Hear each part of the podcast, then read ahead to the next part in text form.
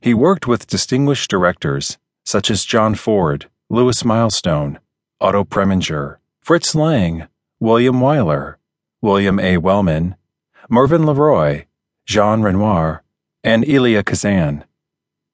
He played romantic leads alongside the great beauties of the modern screen, including Joan Crawford, Elizabeth Taylor, Greer Garson, Merle Oberon, Linda Darnell, Susan Hayward, Maureen O'Hara, and most important of all, Gene Tierney, with whom he did five films. Retrospectives of his films often elicit high praise for an underrated actor, a master of the minimalist style. His image personified the male mask of the 1940s in classic films such as Laura, Fallen Angel, and Where the Sidewalk Ends, in which he played the masculine ideal of steely impassivity. No comprehensive discussion of film noir can neglect his performances. He was an actor's actor. Directors like Otto Preminger and Lewis Milestone thought of Andrews as a director's actor because he delivered lines flawlessly and never, never hogged the camera or made a fuss.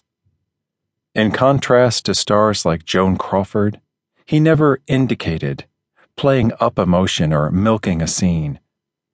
He imprinted his image not only on the minds of millions of moviegoers, but also on the imagination of novelists.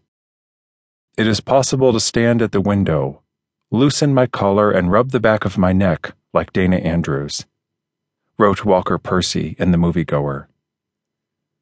That neck rub indicates a character and an actor under considerable strain. Anxiety ate away at Andrews, even during his prime in the 1940s.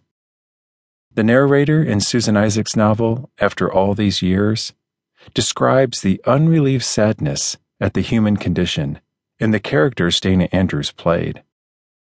In The Spanish Lady, Alice Munro refers to Andrews' willed and conscious yet easily defeated charm. Susan Andrews wrote to me Lately, I've been watching the new hit TV series Mad Men.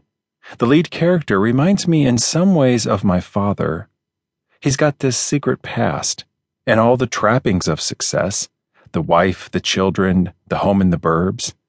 And yet he's strangely dislocated. Reviewers have called him an existential hero. One critic attributed Andrews's alcoholism, not full blown until the late 1940s, to a style so tightly wound that the actor sought relief in drinking. His daughter Susan confided to me that she thought her father found the pressures of filmmaking and celebrity difficult and craved an outlet. Sailing provided a godsend to him. He could chart his own course and be his own man, hanging off the bowsprit but as a contract player, beholden to Samuel Goldwyn, Darryl Zanuck, and other producers. He succumbed to drink as a way to bolster himself. Susan thought that this country boy from Mississippi and Texas was never quite comfortable among Hollywood's formidable moguls. These explanations only go so far, however, in explaining this troubled actor's behavior. He was part of a generation of men who felt inhibited and introverted. It's not difficult for me to hide emotion, since I've always hidden it in my personal life. Andrews admitted to interviewer Lillian Ross. He equated openness with vulnerability. Yet this is the very thing drinking signified an attempt to open up, or at least loosen the actor's mask. This self defeating behavior damaged his reputation, which he began to repair in the 1970s. He candidly discussed his alcoholism at a time when most public figures and actors like William Holden hid the malady. In public service announcements for the National Council on Alcoholism, he announced, I'm Dana Andrews, and I'm an alcoholic. I don't drink anymore, but I used to, all the time.